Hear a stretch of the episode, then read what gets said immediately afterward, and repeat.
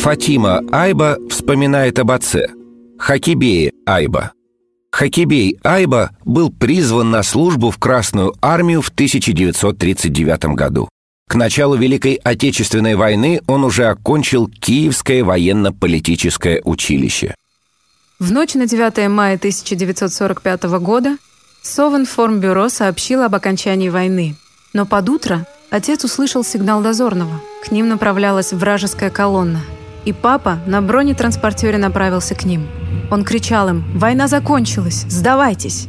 Они остановились. Так вражеская группировка была разоружена без единого выстрела. За эту операцию отца наградили орденом Красного Знамени. Таких боевых эпизодов из фронтовой жизни отца очень много. Он практически не рассказывал о войне дома. Делился своими воспоминаниями о военных годах в дни Великой Победы, когда ветераны собирались у нас за праздничным столом.